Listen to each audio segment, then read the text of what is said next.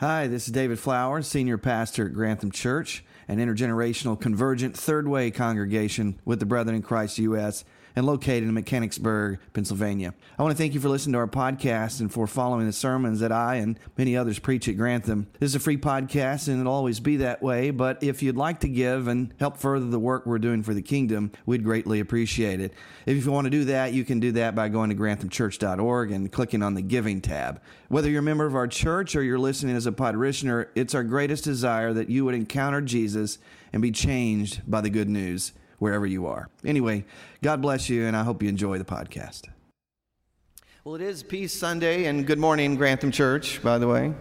Glad that you've joined us in worship, and if you're watching via the live stream, it is Peace Sunday, and I am very excited to introduce our speaker this morning. Uh, both Jim and Lorraine Amstutz are with us here today, and Jim is going to be speaking in the service, and, and then later on, Lorraine will lead us in a workshop type setting over the lunch and learn. So I hope that you'll plan to, to attend after the service. Uh, Jim teaches Bible and is an assistant soccer coach at Lancaster Mennonite High School following 25 years of pastoral ministry. He serves as a trustee at Bluffton University in Bluffton, Ohio, and is the chair of the board of the Community Action Partnership in Lancaster, Pennsylvania. He earned a Doctor of Ministry degree from Fuller Theological Seminary in missional leadership and is a graduate of Anabaptist Mennonite Biblical Seminary and Bluffton University. He's also the author of Threatened with Resurrection. Well, that's an interesting title, Jim. Threatened with Resurrection Self Preservation and Christ's Way of Peace with Herald Press, and numerous other articles and chapters on peace building, appreciative inquiry, and missional leadership. Jim, as I said, is married to Lorraine, uh, and they have three adult children, four grandchildren, and attend Blossom Hill Mennonite Church in Lancaster. Would you welcome Jim this morning as he comes to share?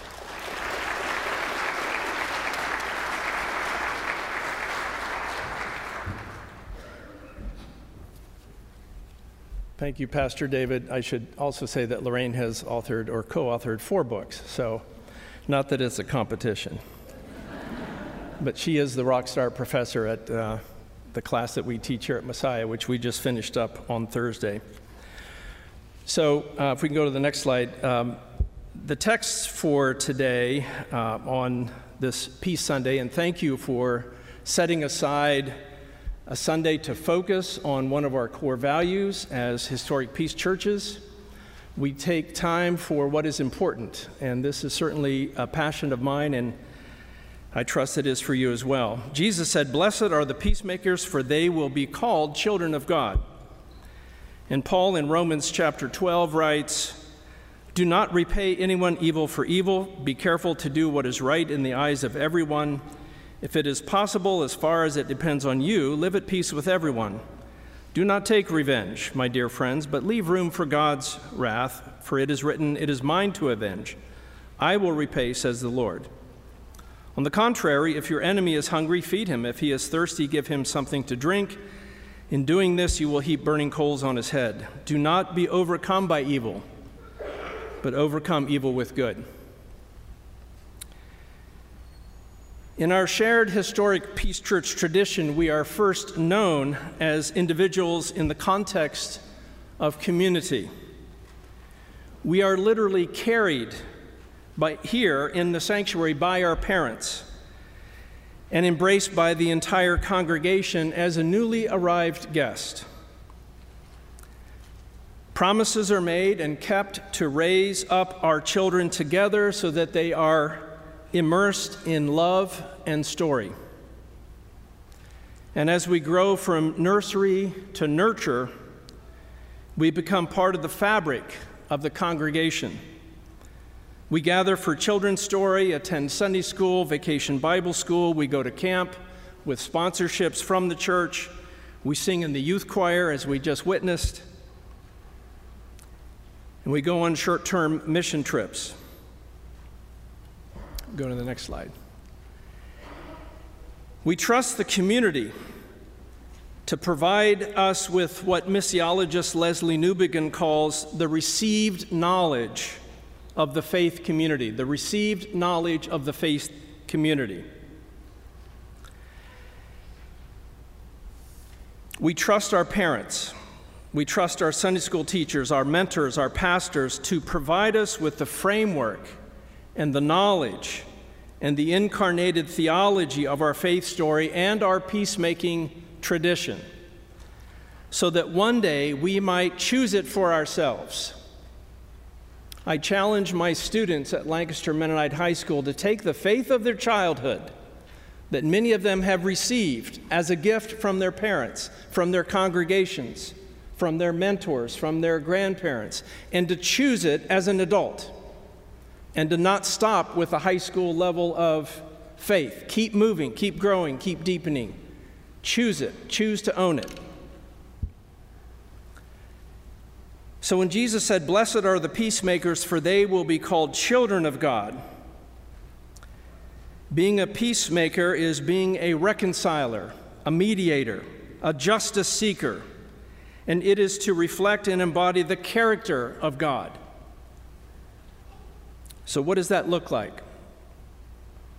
I was invited to think about everyday practical peacemaking, not the grand narrative peacemaking initiatives, but what do we do every day? How can we listen, learn, and love as people of faith when we encounter conflict in our everyday lives? Let me give you an example. Ten years ago, when I was lead pastor of Akron Mennonite Church, in Akron, PA, I went with our high school youth group for a short term mission trip to Chicago. The group that I led was teaching vacation Bible school at a homeless shelter in North Chicago. Next slide. The week before, there was no Bible school because no youth group felt brave enough to take that on. It was too intimidating. But we did. At the end of that week, the city director of Center for Student Missions, who we were partnering with, said, Your group brought an awareness of the issues, but also a service and peace ethic that was so genuine. And there were similar comments at the end of the week from the parents of the children in that homeless shelter. This was a significant comment. It occurred to me that as I saw our high school youth serving others in this most challenging setting, that you can't fake this peaceful spirit, this ethic of love and listening and learning that they brought. It was within them, it was part of their upbringing, it was reflective of the congregational nurture in which they were raised. And that was a defining fo- moment for me as a pastor. They did that. I positioned them to have this experience, but they brought who they were into that space, and it showed. Next slide. So, one of the first skills that we develop as peacemakers is to listen. And it is so easy in conflict situations to listen reactively to the other person while we think about what we are going to say next to win the argument. Deep listening is to practice empathy, putting ourselves in the other's shoes. Active listening is one of the first practices that we teach our beloved students at Messiah. I'm not sure if anybody's here, but I'm going to give them a shout out anyway. We had the most fantastic group of students this last semester. Every Thursday night for three hours. Can you imagine a night class for three hours? But they showed up every week and they were engaged, and we were transformed by them as well.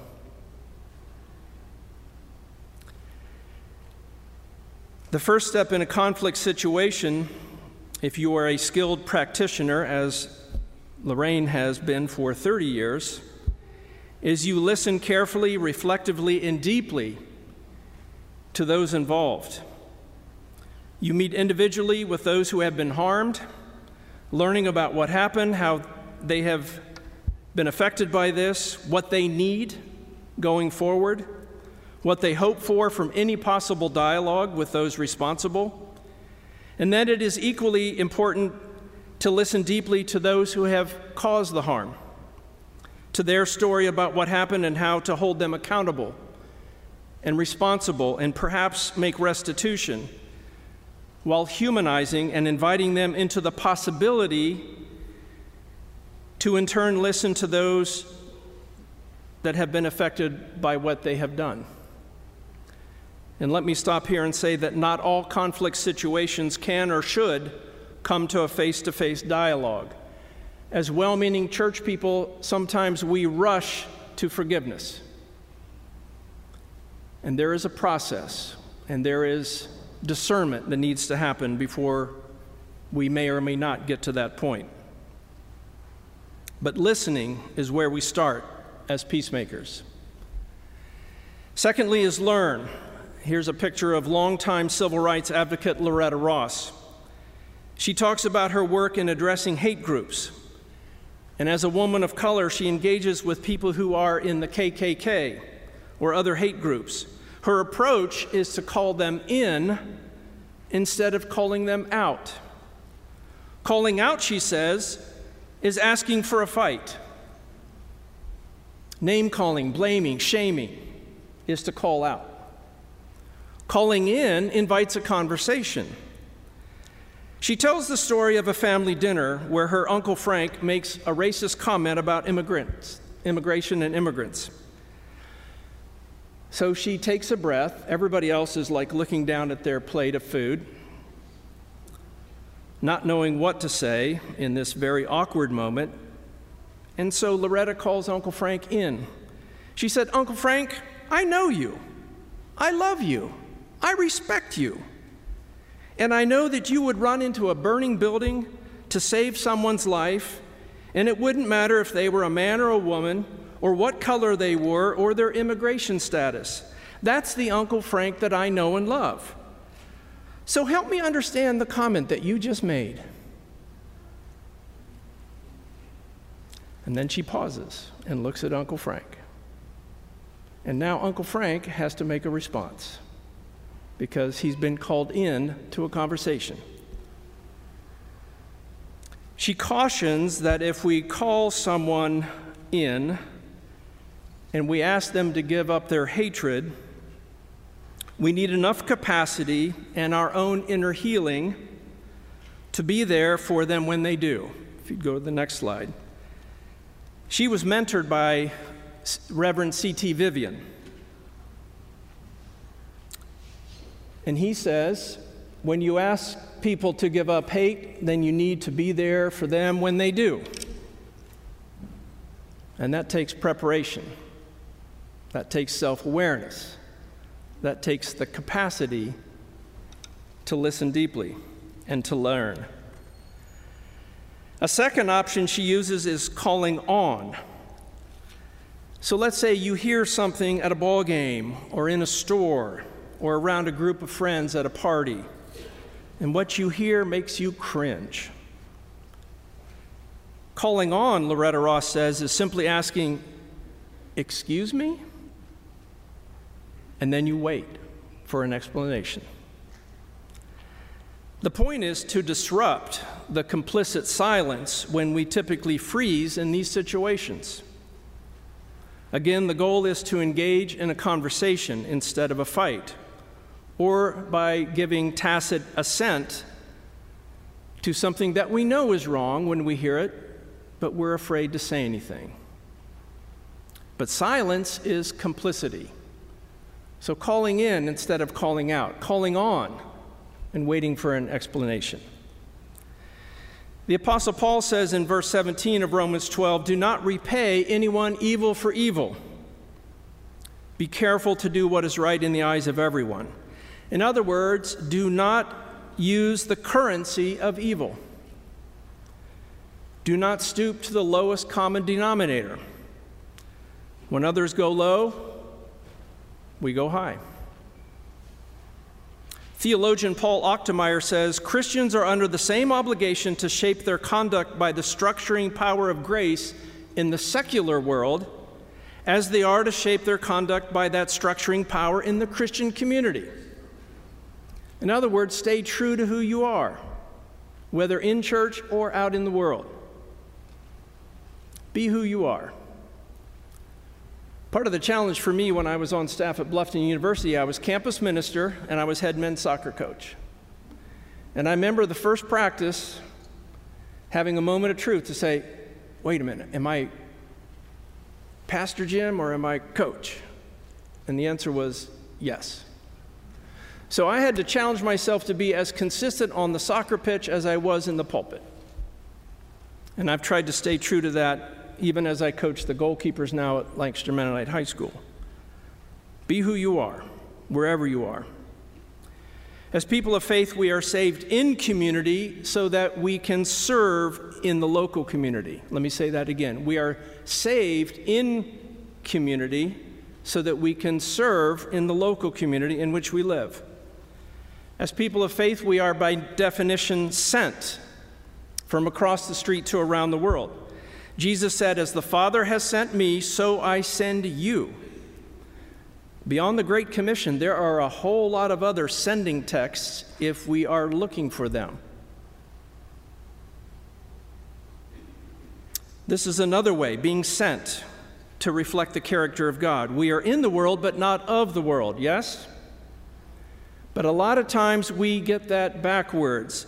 Too often we are of the world, but not in it. We are of the world, but not in it. And let's remember that the community in which the early Christians that Paul is addressing in this book of Romans is addressed to Christians living in the capital of the empire. When you confess Jesus is Lord in the first century, it is by definition a political statement because Caesar thought he was Lord. Are you with me on this? Jesus is Lord is a political statement. Rome is the source of so much persecution the heavy handed Roman legions, the false emperor worship of Caesar. The power imbalance is acute. The Lord's Prayer Thy kingdom come, Thy will be done, again means that not Caesar's kingdom, not Caesar's will, but God's.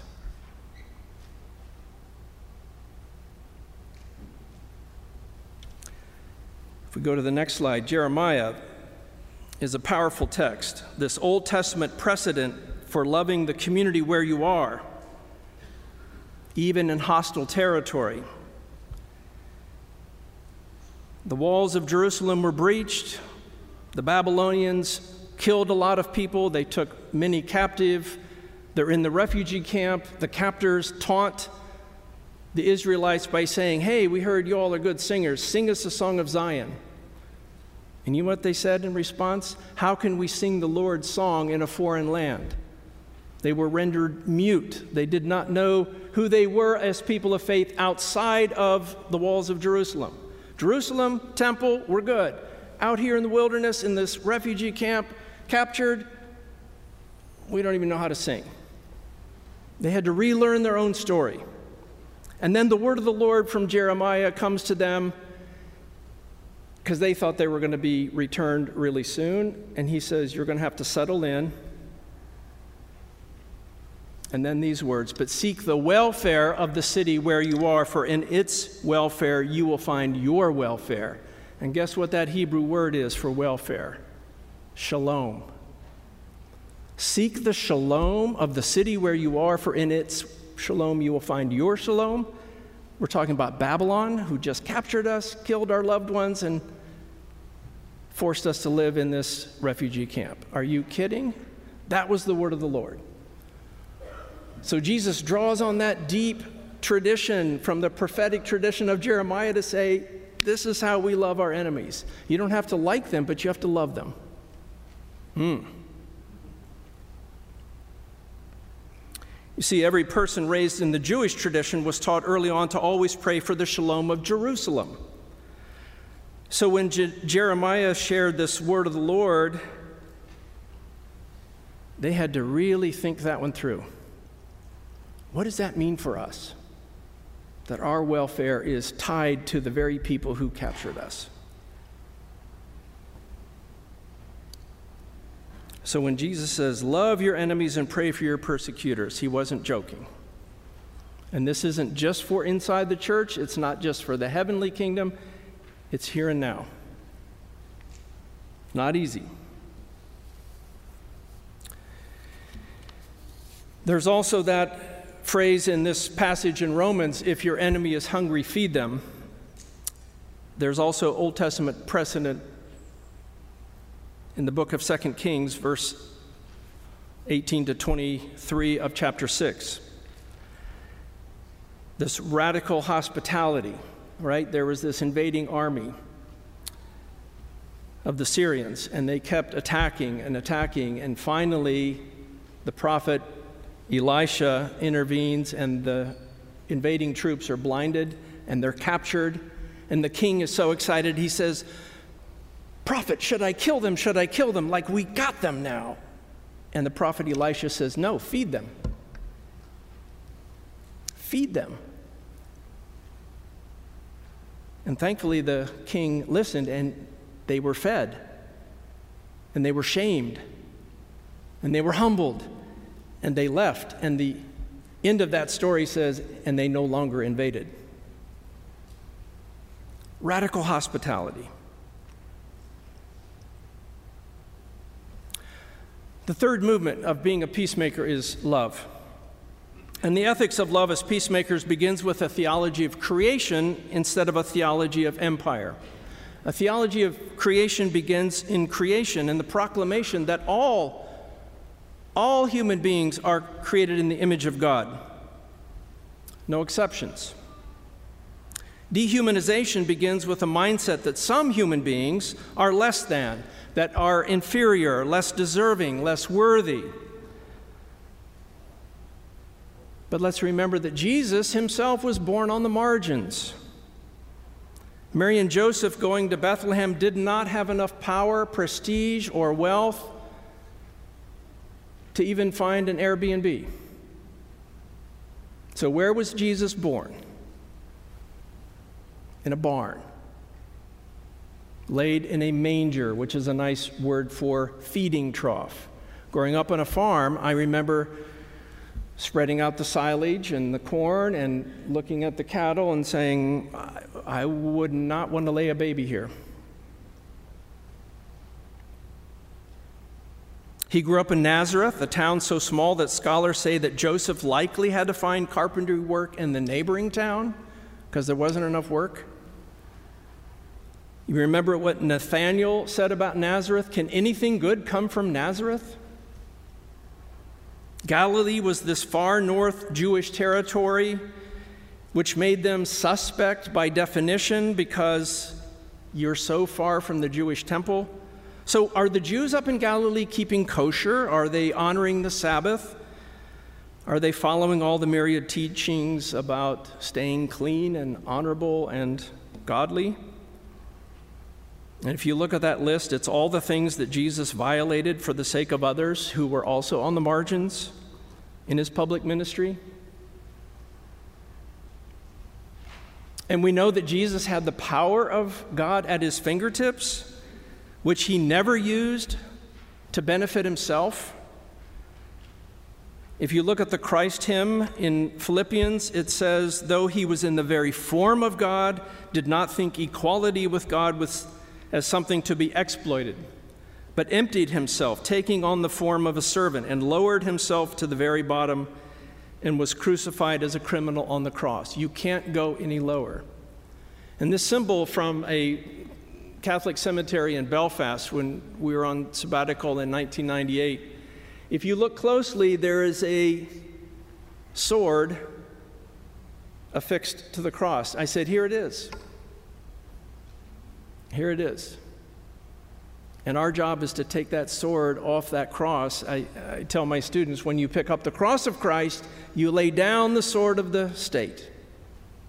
Right? It was Constantine and Augustine who tried to bring them together, not Jesus. Do some church history on that. It was Constantine and Augustine, not Jesus, who put those two things together. And here it is powerful symbol. So, the miracles of Jesus, in terms of this power, was never about himself, nor was it about the magic of the miracles. It was to give others a tangible glimpse of the kingdom on earth as it is in heaven. To give others a tangible glimpse of the kingdom. Remember that story when John the Baptist was in prison and John sent some of his disciples to Jesus to ask a very important question Are you the one who is to come? Meaning, are you really the Messiah, or should we expect someone else? What does Jesus say in response? Go tell John what you see and hear. The blind receive their sight, the lame walk, the lepers are cleansed, the deaf hear, the dead are raised, the poor have good news brought to them. So, brothers and sisters, how do you identify the Messiah? It's because of this. That's the evidence, that's the proof. Give others a glimpse of the kingdom on earth as it is in heaven.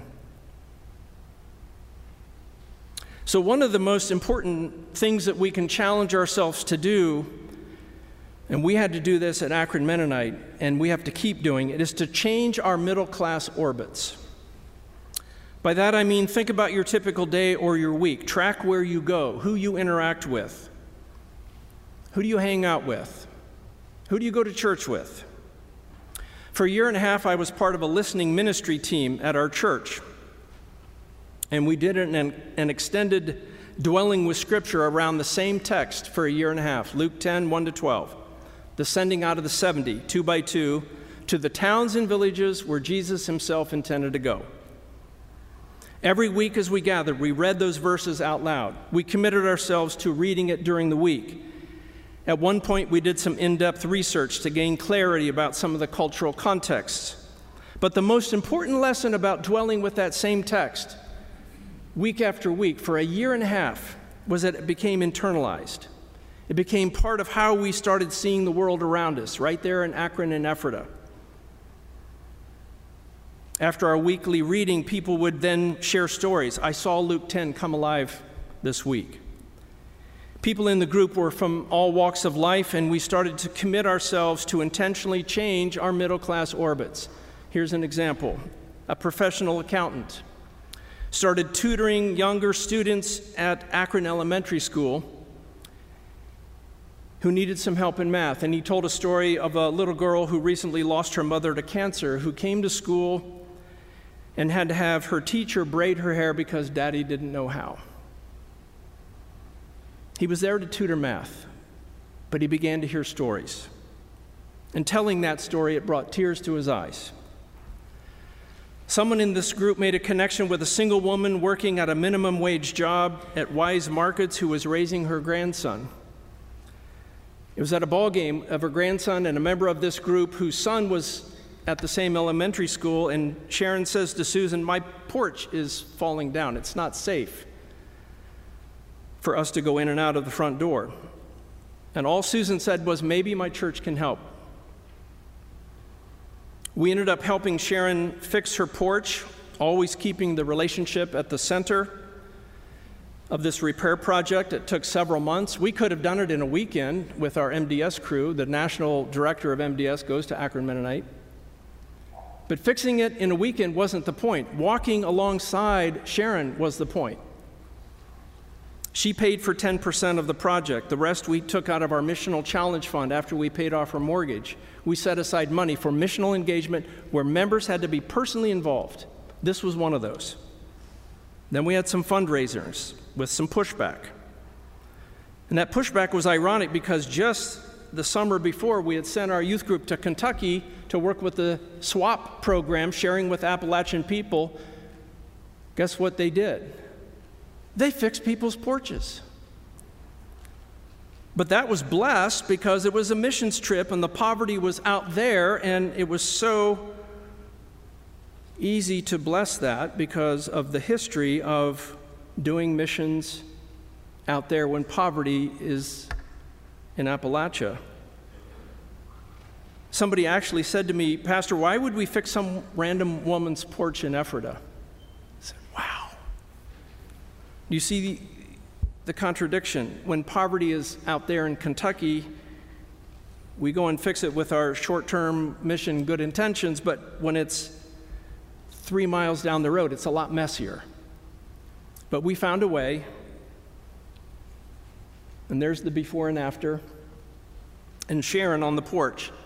And because we kept the relationship at the center of this work,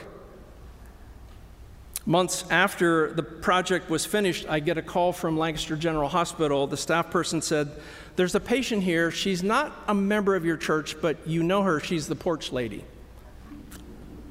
I said, I'm on my way. I spent two hours with Sharon, who had a terminal cancer diagnosis. At the end, I said, Sharon, what do you need? She said she would go on home hospice care with her sisters, but her two daughters won't have a clue when it comes to the funeral. And all I said was, maybe my church can help. So we hosted the first of what became several community funerals. Interesting term, a community funeral, not a member. Why would we do this? Because we know her. And we had to learn how to extend hospitality on our porch. And because of that challenge, I said, I know Sharon's family, and I know that people will come who smoke. We don't smoke inside the church, obviously, but I said, we need ashtrays outside on the porch. Well, who's going to clean that up? Said the administrator, and I said, I will. But that's part of the hospitality that we need to do. And we made it work. And we hosted that funeral, and it was profound. And I don't think it would have happened had we just gone and fixed the porch. Are you with me on this? It was about the relationship. One final story. When our church took on serving community meals, and by that I mean serving meals in the community at another church for anybody who wanted to come. It was on a weeknight in Ephrata, and I made the observation that as Mennonites, you know, we know how to set up and make really good food and serve that food. We can do that in our sleep. Clean up, not a problem. What we weren't doing was interacting with those who came for this free community meal. Nobody sat down at the tables. So I took the lead after I did the opening prayer. I sat down at one of the tables, and members of my church were so hesitant. They said, Pastor, what, what would I say? I said, You don't have to say anything, just sit down and listen. Be yourself. And here's what happened one evening with someone at the table that I joined. Her name was Eileen. She was a grandmother, and as we were talking, she said, Well, I need to go to Staples tomorrow to print out a will that I found online. I said, What? She said, Well, my daughter is dying of liver failure. It's terminal, and I'm afraid that the state will come and take my grandchildren if I don't have a will. So I need to get one made up, and I found one online, and I'm going to print it out at Staples. I said, Eileen, excuse me for a minute. So I went, I went out to the lobby and I took out my phone and I knew that I had six lawyers in my contact list, right? So I called one of them and I said, Here's the deal. And he said, We got this. That next week, they set up an appointment with Eileen to go to the Ephrata Area Social Services, right, within walking distance of her house. She didn't have a car. Jonathan, the attorney, met her there and drew up a proper will.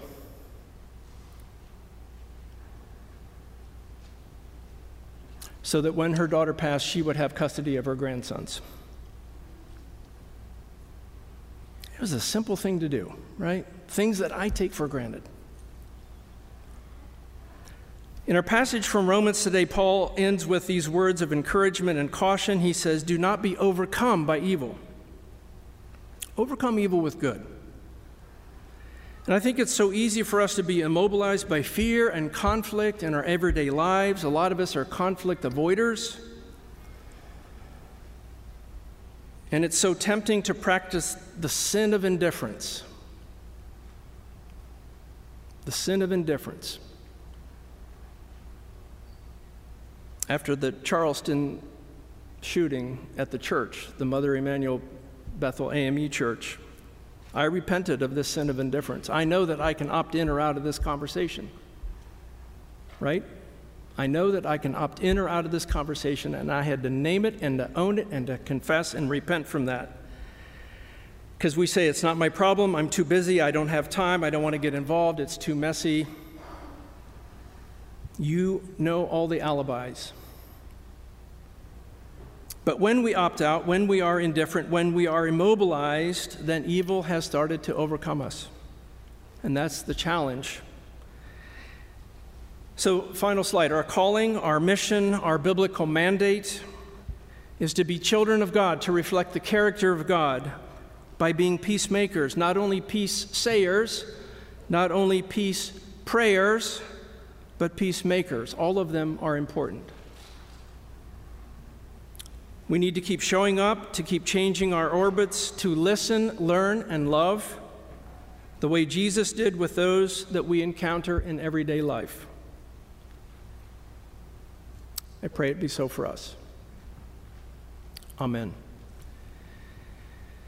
God, we thank you for who you are, for your love for us, for the example of Jesus in our lives. We pray that we would have the courage and the hope and the grace and the joy to follow in his steps. I invite us now to hear these words of ascending prayer Go in love, for love alone endures. Go in peace, for it is the gift of God. And go in safety, for we cannot go where God is not. Amen.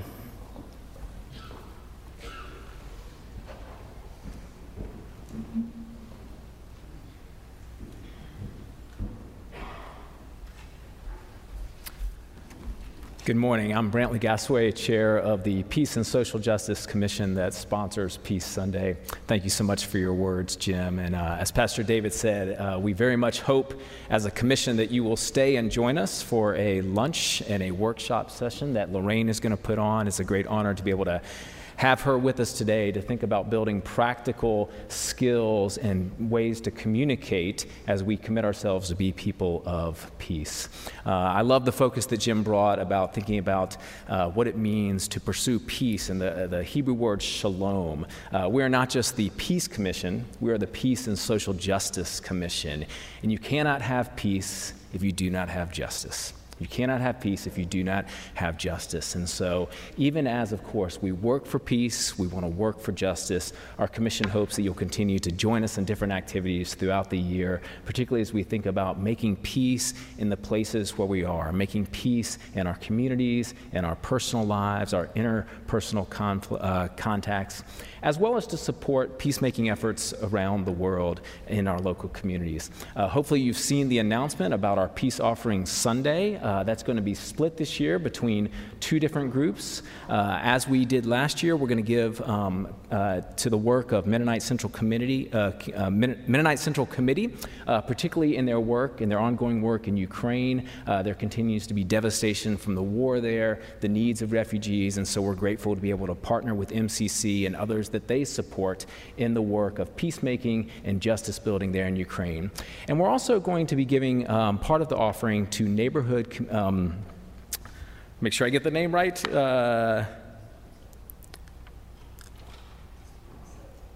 Neighborhood Dispute Settlement. Thank you so much. Neighborhood Dispute Settlement. Uh, Eric Seibert, one of the many uh, members of our commission, uh, has worked with them in the past. They are a local group that has had a history of conflict resolution uh, and mediation in the Harrisburg area for uh, several decades now. And so we're happy to be able to work with them. They do youth training, uh, they try to keep people out of conflict and legal disputes. And so we're really excited about being able to support their, their work as well.